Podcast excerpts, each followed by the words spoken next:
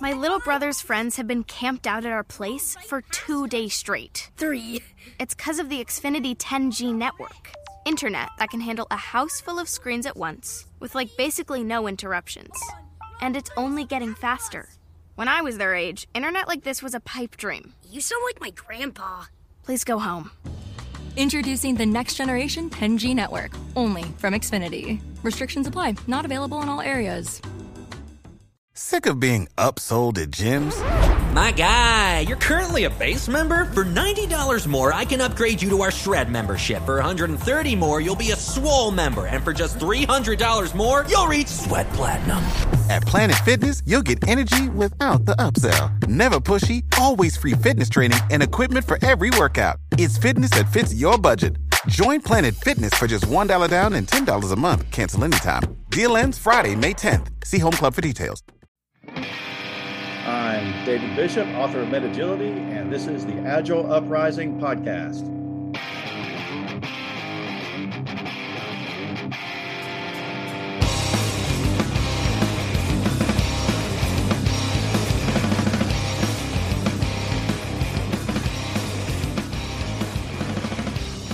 Greetings and welcome to another edition of the Agile Uprising podcast. I am your host, Jay Hrcka. Join with me once again. I have my good friend and partner in crime, Mr. Chris Murman. Chris, how are you?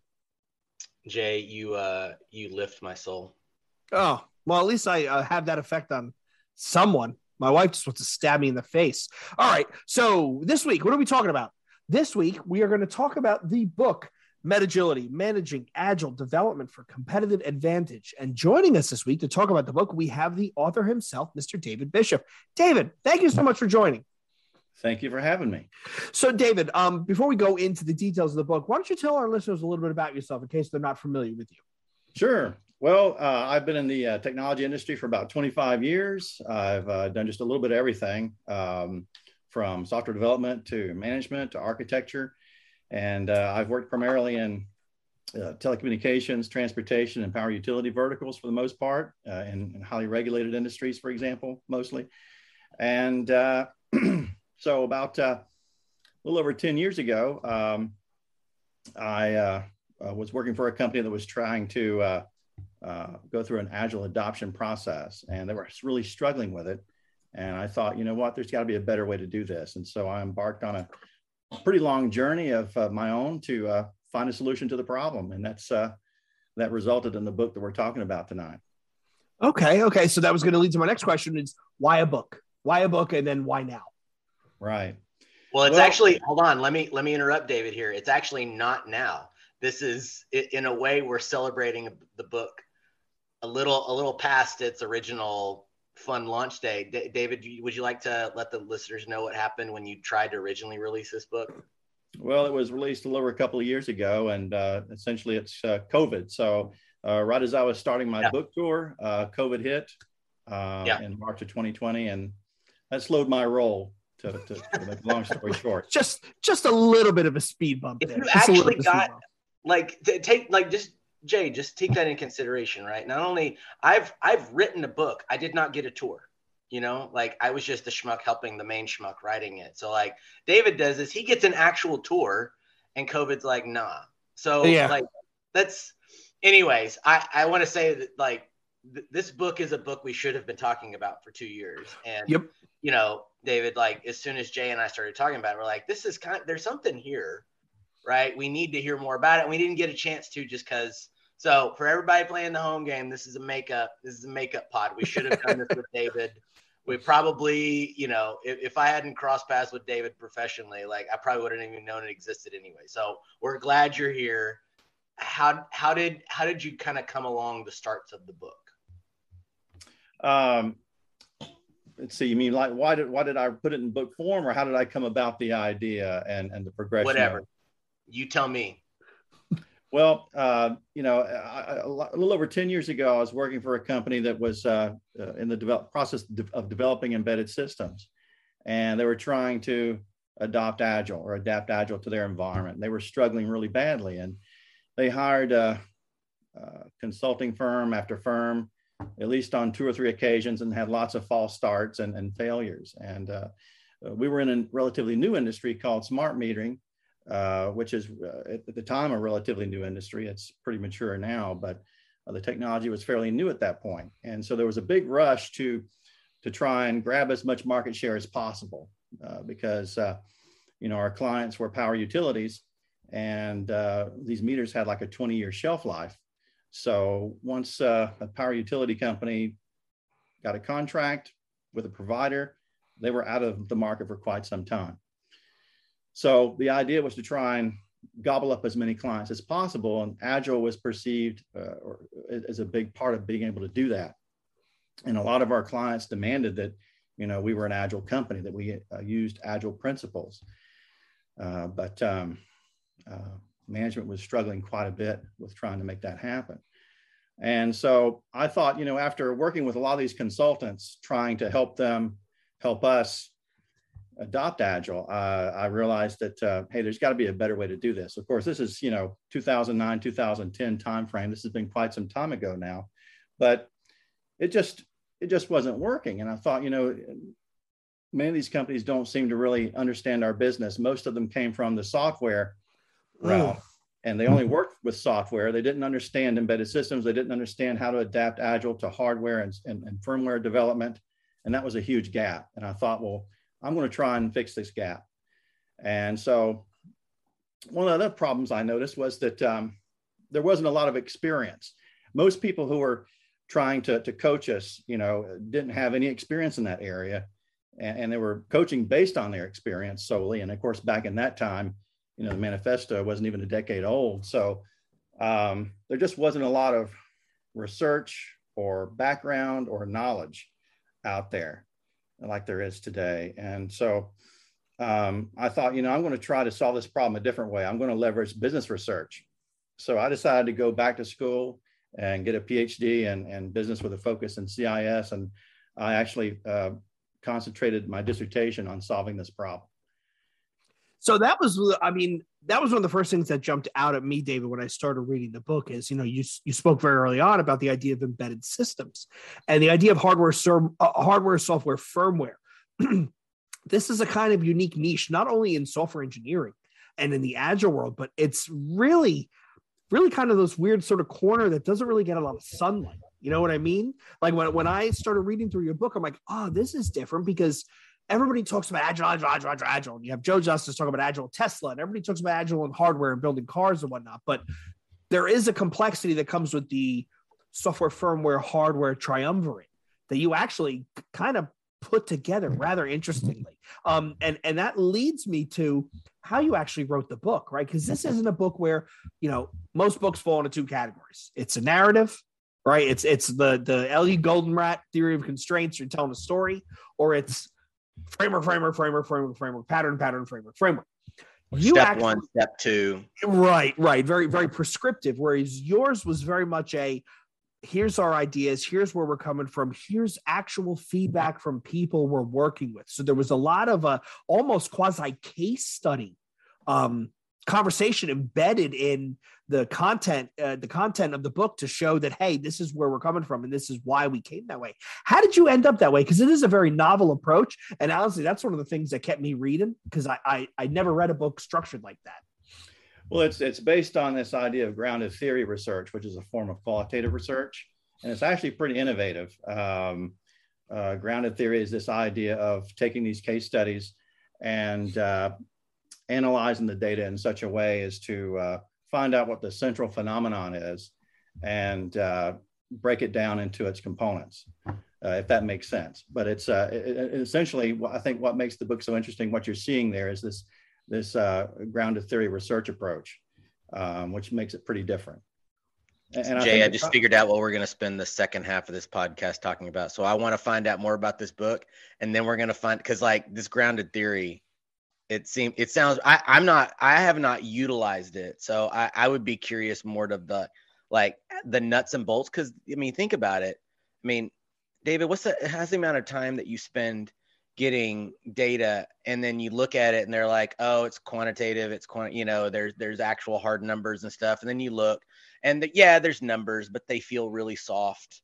They're not grounded to a lot of you know hard coded facts you know it's still it's a it's a lot of feelings put along with numbers and and then so you know you're really no more different than uh, you know analyzing the number of times that someone says devops in a retro with machine learning than you would like look at that kind of fuzzy data. So like i mean re- really david like we're presented with this vast amount of of a trove of awesomeness but it's all qualitative and yet we're still feeling around in the dark on how to understand it, right?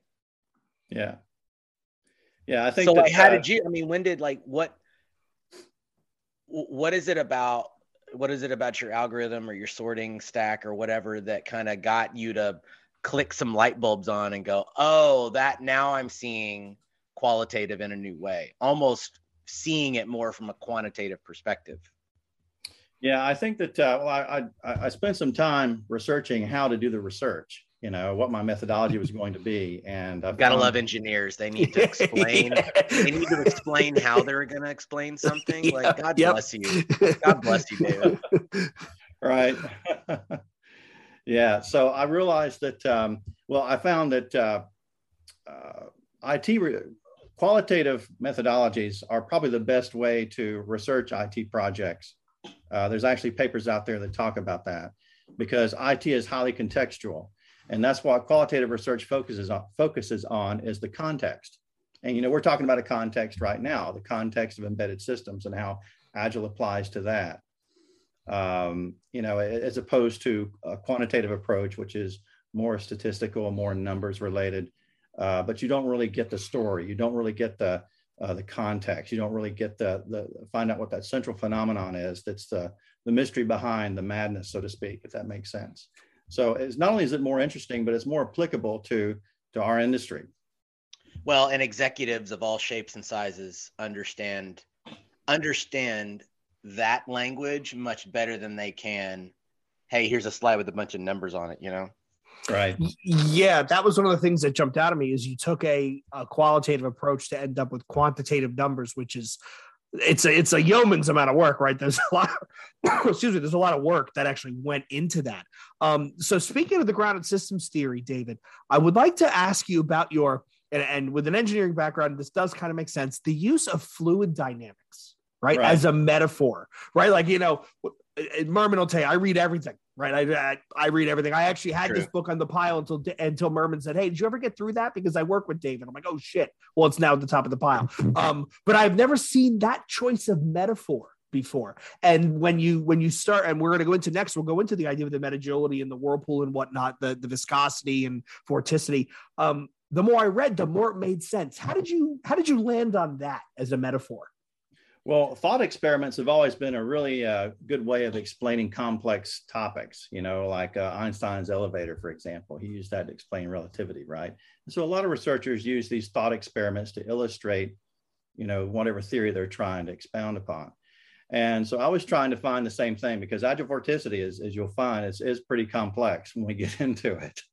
Um, so I needed some kind of illustration to, to make it uh, more easy to understand and explain. And the idea of flow is a common uh, term, it, it's commonly associated with agility. And uh, it's also commonly associated with innovation. There's a, uh, a guy named Everett Rogers who wrote a book called Diffusion of Innovations, and he talks about how innovation is a is like a, a flow, right? And um, uh, how my theory connects to that is that uh, inside this flow of innovation, you have these little whirlpools that sometimes occur depending on different market conditions. And so those whirlpools explain um, agile in a specific context, like embedded systems, for example, and, and why you may have these rapid uh, this this rapid change in a specific industry or for a specific type of product. Can can I can I tag in real quick on that, David, like this idea of um we, we keep coming on like embedded systems is kind of was the your your entry point into seeing kind of a layer on top of maybe not a layer on top of agility, but like this the, the title says it all itself, right? There's this layer kind of floating around above, below, whatever you want to call it, you know, agility, right? And you know, that does say, hey, so what if I all right, so I'm reading the manifesto, I'm reading all the principles, I'm reading all these books about mindset and everything. Why why why did we miss something? Like a lot of times people talk about what agile misses out on this. Agile misses out on this. You know this is missing from the coaching stands. This is missing from the manifesto. This is missing from this framework. Nobody even cares about this piece and this is all over here kind of a thing right, right. so like there, there's been a lot of agile for this agile for that and and i don't when when you and i first talked um one-on-one about this you you gave me this sense of i'm not trying to recreate something right? I just I'm trying to like what I, forget the exact phrase. Like you, you'd like to bolt on, you'd like to add to, you know, customize, whatever. But you felt like there was something missing. Um, why do you think that that's something that was that a fruitful effort for you? I guess, for lack of a better way to put it. Like, forget the fact that you wrote a book and book tour and we're getting to talk about it now like I, I, get talking to me is super cool but it's not that cool right so this notion of why like why did you feel like you needed to keep going down this path of there's something plus something and something more? Like why did that why did that do what or why did that start? I think it's because of uh you know uh, what we see in the industry today. I mean it's not about software anymore. It's about devices. And uh, all the innovation happening today is really around devices smart cars iot smart thermostats smart everything you know and 20 years ago that wasn't the case. It was all about websites and software right? And so i think uh, as the industry uh, started to develop more of these smart devices uh, this idea of, uh, of, embedded systems and making them more agile became more and more important. And i think that's why it was missing originally because 20 years ago it wasn't really a thing. And then in the past decade yeah. it certainly has. It's been uh, where all the innovation is happening.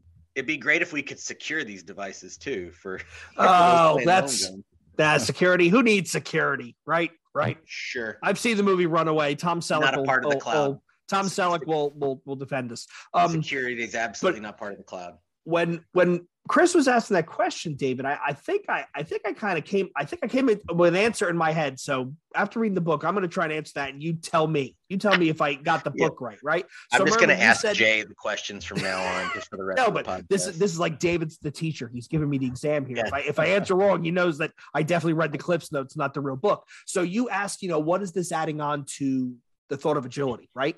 Um, and the thought of the manifesto. What was missing? Well, when I look at the picture in the book of the whirlpool, right? In the middle of that whirlpool is market pressure, right?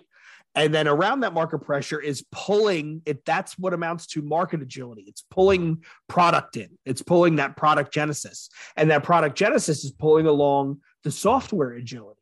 So I, I would dare say, David, keep me honest here. I would dare say that the book calls out the explicit driver that's pulling, for lack of a better term, the agile forward. It's the market and the product demands that are actually pulling forward.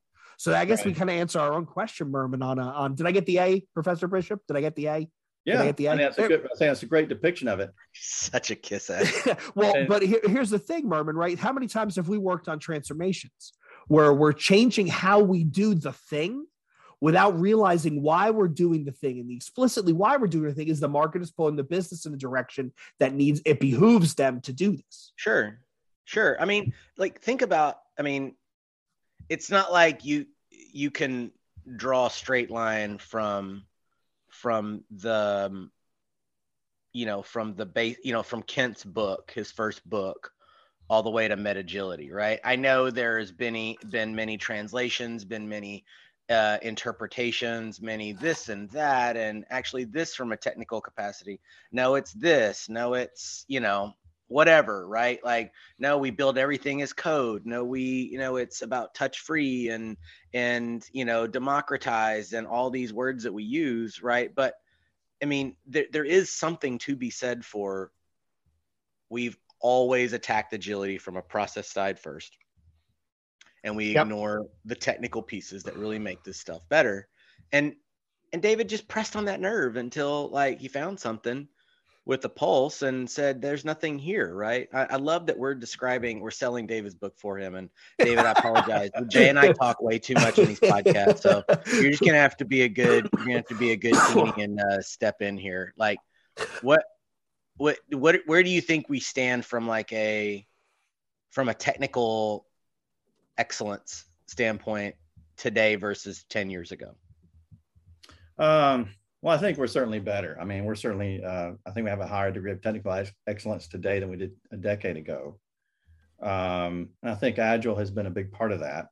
I think we've seen, uh, you know, more larger, more complex organizations with more complex products adopting Agile, uh, albeit I think in a more of a hybrid way, which is what also what the book talks about is that, uh, you know, hybrid agility was often looked upon originally as uh, sort of a, a, problem, you know, or this is a this is a failed agile adaptation if you have a hybrid approach, right? But that's actually part of uh, what made this organization more technically excellent is their hybrid agile adaptation actually helped them become number one in their market uh, in a couple of my uh, case studies here. And uh, uh, we found that especially with embedded systems, that's been a key to helping them uh, achieve market dominance.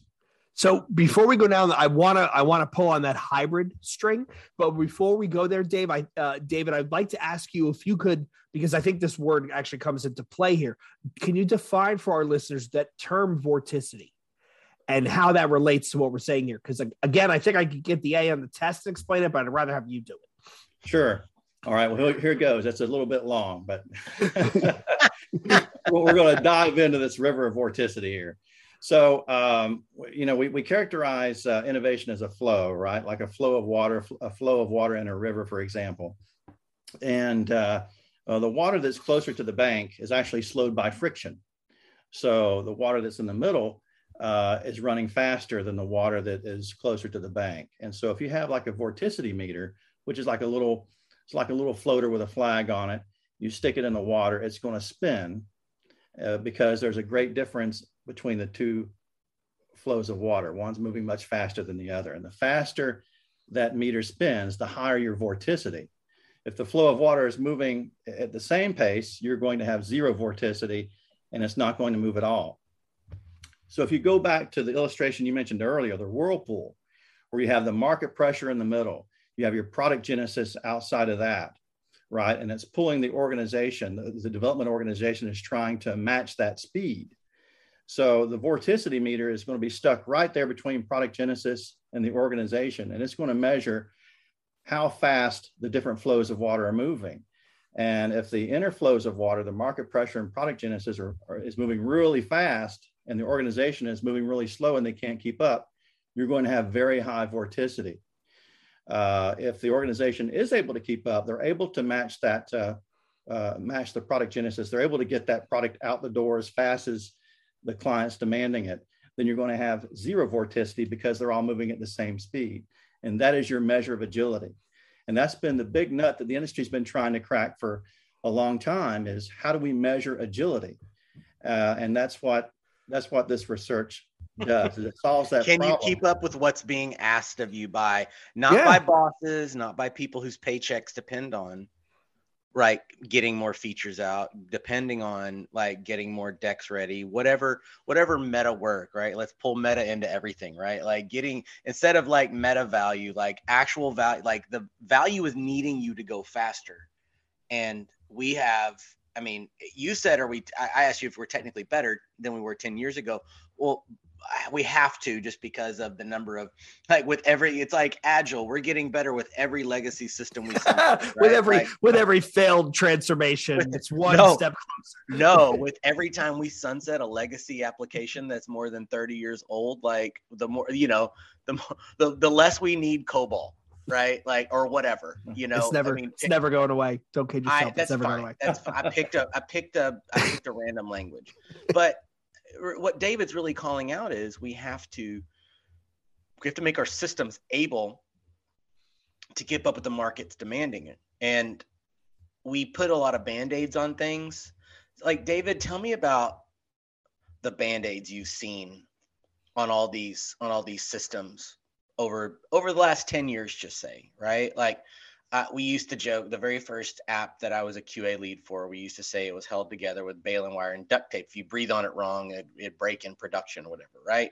Right. And it was a bill. It was a it was a charging and billing app. I mean, it was not. I mean, it was nobody's lives were making any better, uh, although it kept making the company money. But the, the you know that idea of we're just going to duct tape and band-aid our way to another year. Let's get two more quarters out of this. Let's get four more quarters out of this. I've heard that so many times. Let's just get three more quarters out of this system and then we can sunset it, right? Like which means I'll I'll come up with another excuse to not sunset it in a year, right? Like you've seen this a lot. Like why why do we have a problem saying goodbye to like old crappy systems? Yeah, I think it's uh, there's probably a, a lot of good answers for that. I think a lot of it's just resistance to change you know, change is painful for some, and uh, you know, changing an old legacy system requires uh, a lot of times it requires uh, not just a transformation of, of, of, a process, but transformation of the business really, because uh, you have to rethink your business in many cases, and business transformation is hard.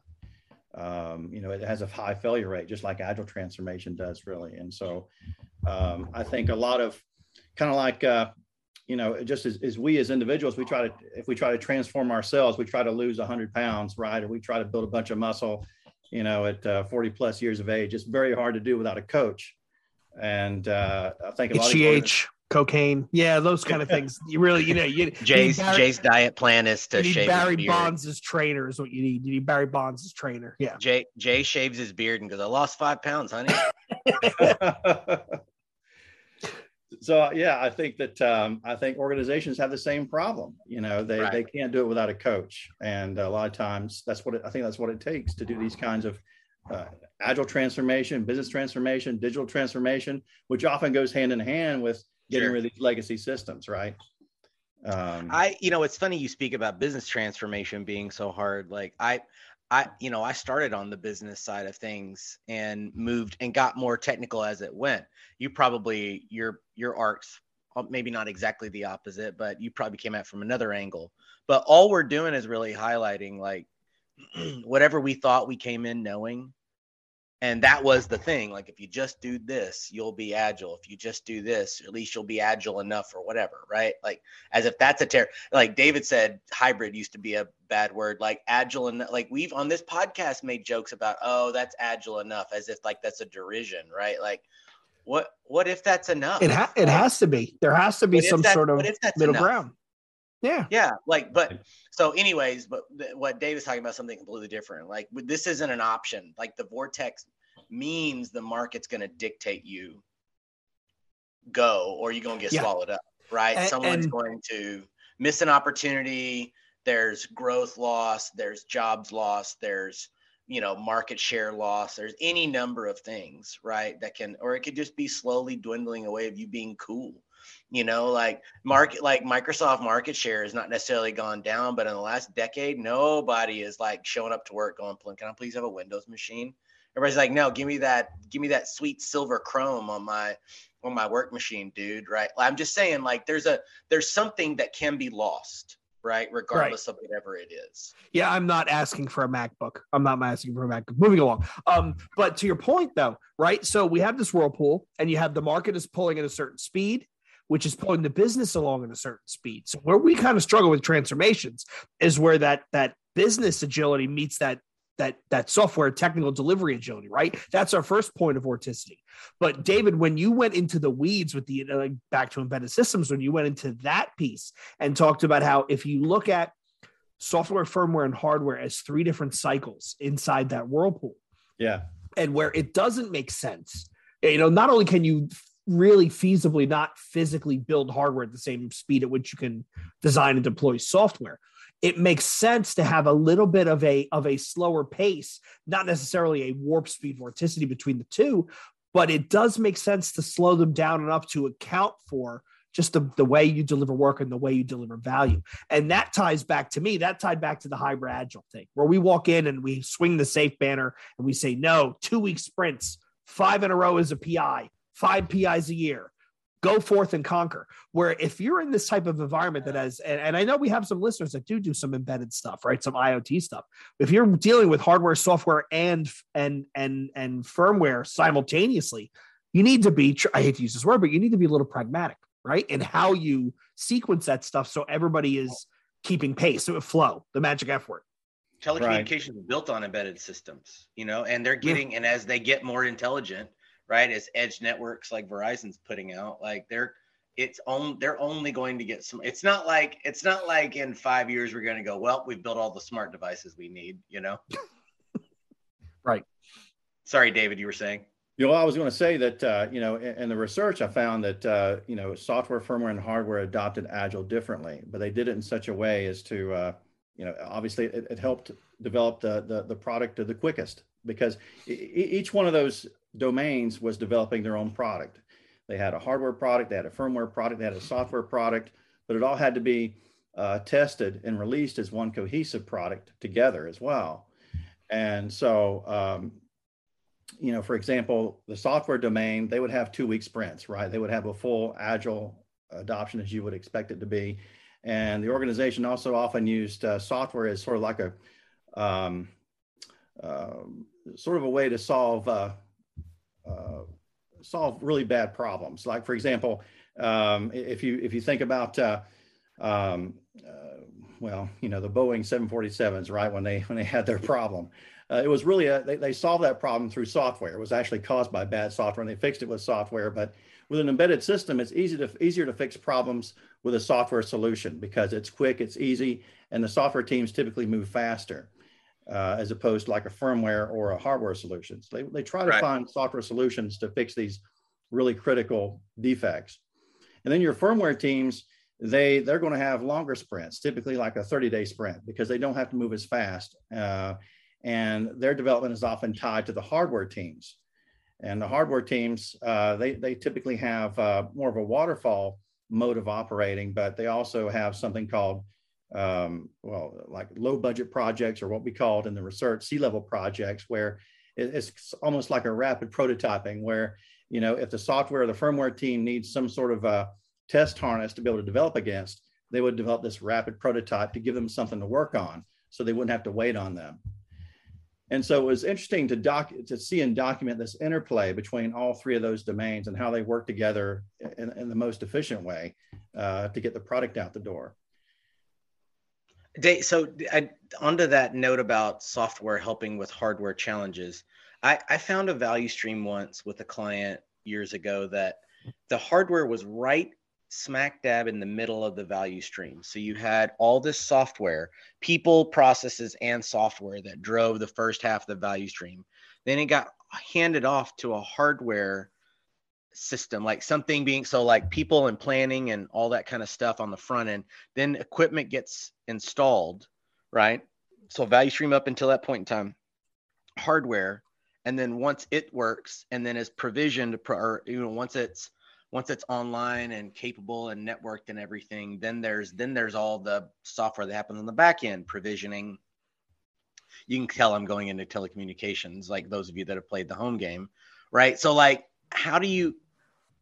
It's interesting. I found I found that value stream the hardest, just because like you always want to kind of build a buffer around hardware, like you said. So like when it's smack dab in the middle of the value stream, I mean, it almost feels like you're doing like a reverse waterfall sandwich where you've got agile around either side of it, and you've got to give that buffer of hey, something may go wrong, the lab may not be right, the hardware. Does that does that make sense? What I'm saying, David?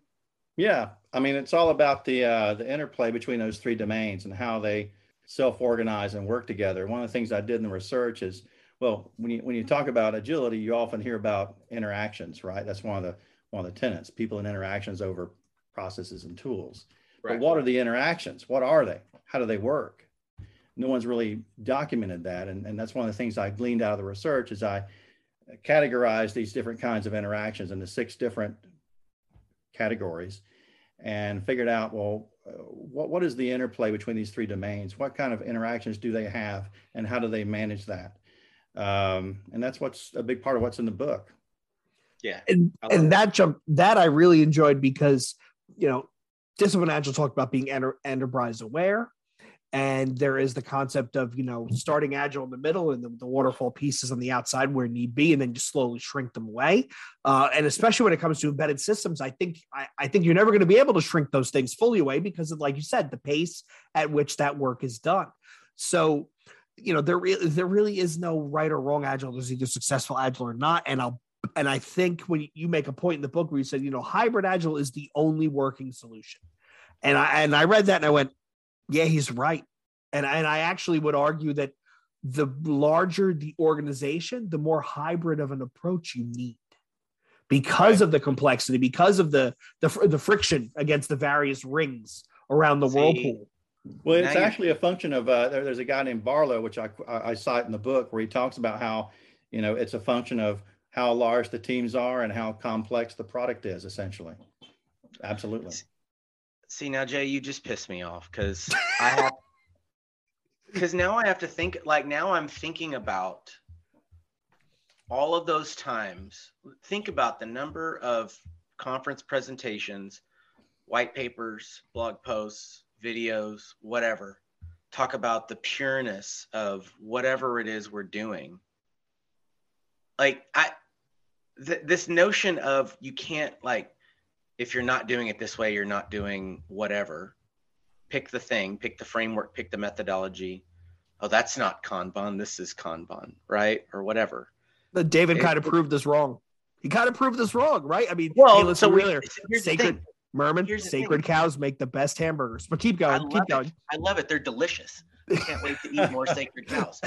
The, the, and I apologize if anybody does not like beef. That's not, um, it's a metaphor. It's really Yeah. I don't really shibboleth. Actually... We're, we're challenging shibboleths here. I'll choose a different metaphor. Keep going. Keep going. I just I just think that like um, it's like I feel my blood boiling over the the shame that either I've tried to give someone else or I've listened yep. to someone give someone else because like, man, your stand up was 22 minutes long, bro. Like, are you sure you're at, are you sure you're agile? You sure? yeah. Yeah. There was definitely yeah. 15. You know, and I picked yeah. the most basic thing, right? Like most basic thing. Most pragmatic people say there's no difference between a 15 and a 20 minute stand up. But the it's just this notion of like the same everything you're saying, David, it resonates with me because I've had a lot of UX conversations at my company lately. I've, I've met with some the creative folks out of the house trying to make sure that they're part of this, that you know, this this agile party that I'm throwing.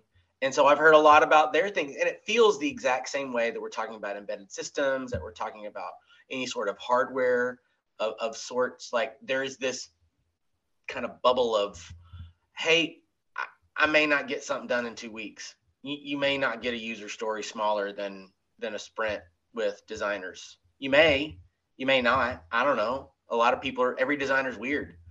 You know, you you put the best agile coaches in front of UX UX strategists and and pixel pushers and information architects like pixel pushers. you give them you give them data and you say analyze and they're like all right i'll get back to you when i don't know i'll get back like sometimes this stuff just takes time so like why are we why are we I don't know. I'm, you, are gonna you're gonna go off and do some soul searching, but but yeah. to but to your point though, right? And to what David brought up when you have even if you're listening to this episode and you don't do anything in firmware or even anything in hardware, think about those three rings as say for example you have you're doing software which is built upon Oracle financials, right? Your GL system, which is built upon an Oracle backend right? Like there is some vorticity there as well, getting the database changes at the right time because you're now hitting a black, what amounts to a black box system in Oracle GL, which you're then putting software on top of. So th- this conceptually is useful for all of us, right? Because there is that, or even like, I mean,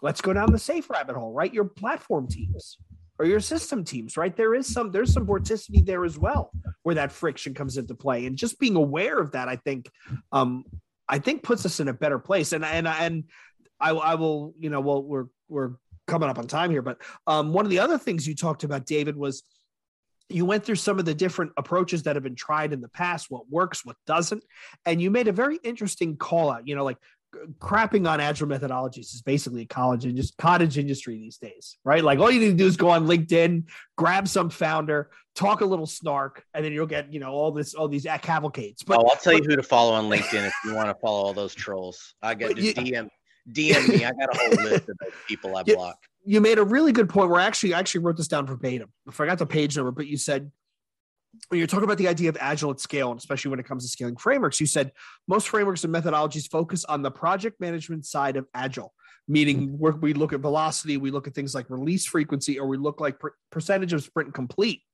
but we don't give ourselves the time to allow for evaluation of the adoption of the principles, right? Which is where your grounded theory comes in, where you're not just looking at the the PM piece, but also trying to to pull that out of someone's soul to see if they've really got it. Right. Yeah, you really have to. Uh, it goes back to a little bit back to business transformation. You really have to rethink your business. You know, you have to fo- you have to change from the iron triangle to the agile triangle, like Jim Highsmith talked about, where you're focusing on constraints, value, and quality, right, as opposed to the old, that old iron triangle of scope and budget and time.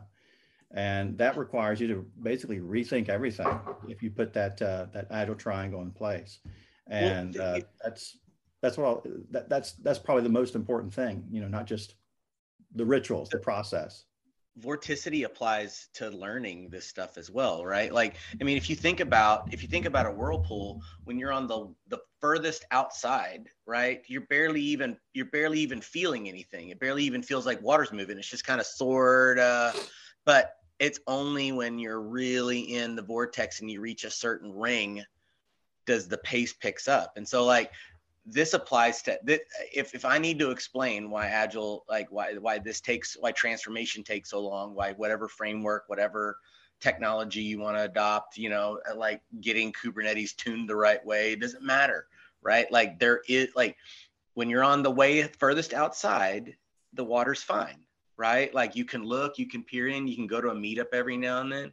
Then all of a sudden you get a cert, you get a couple of certs, you get you join, you know, you're a you're a presenter at conferences, you're running your own teams, and now all of a sudden you're in charge of training. Like, I mean, it, the last five years for me, I mean, the pace just keeps picking up of my learning of stuff that I'm having to do.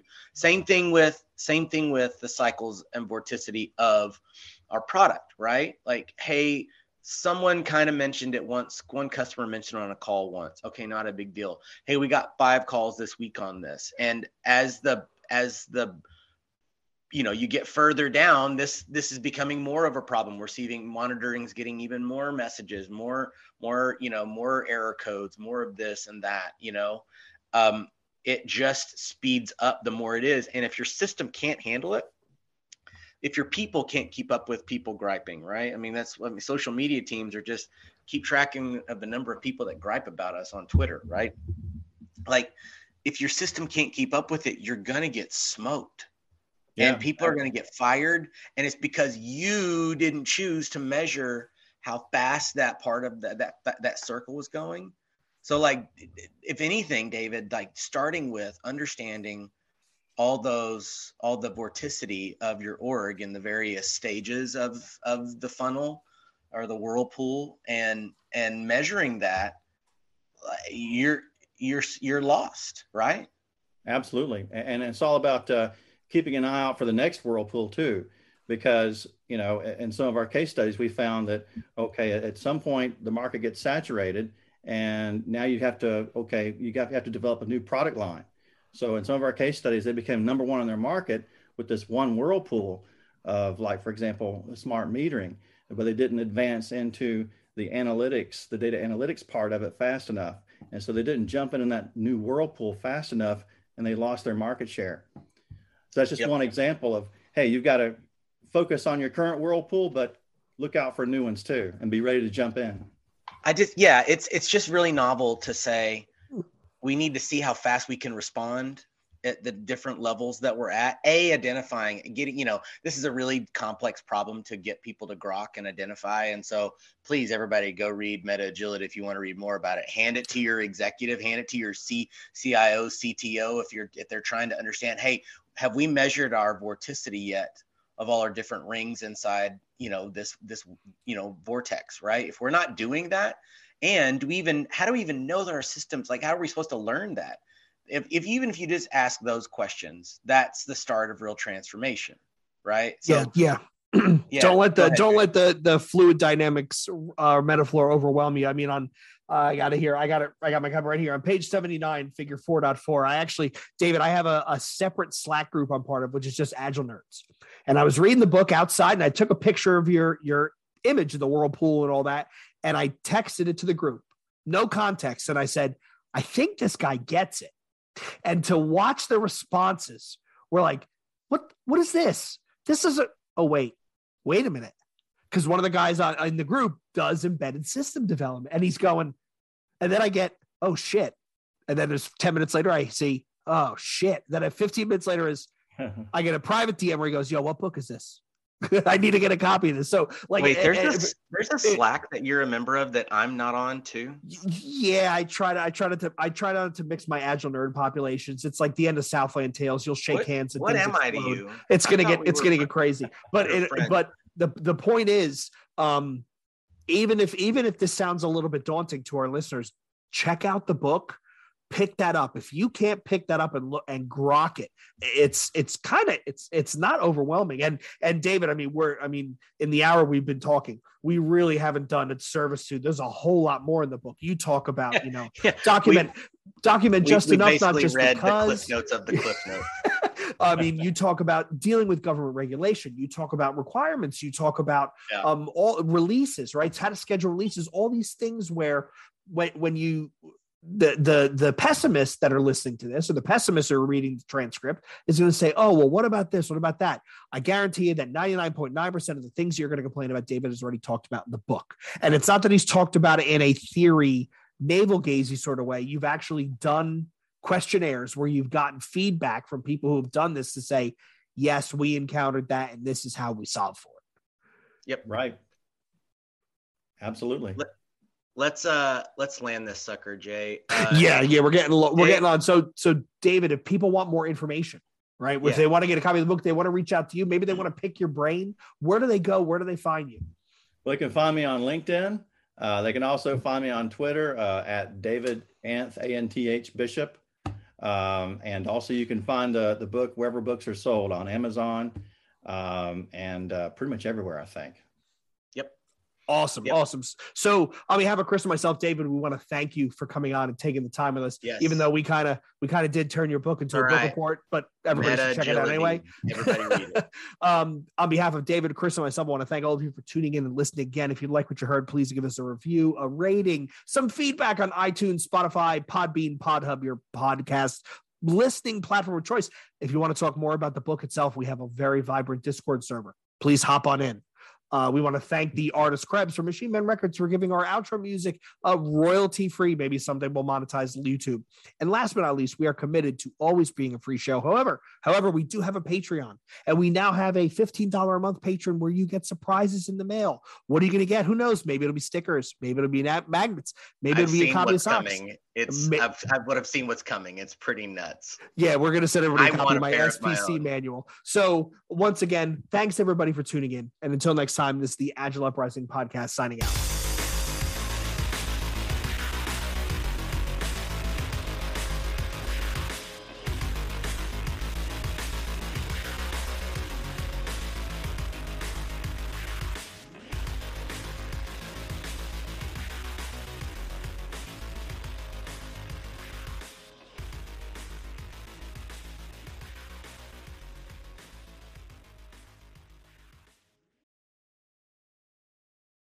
At Grainger, we're for the ones who specialize in saving the day and for the ones who've mastered the art of keeping business moving.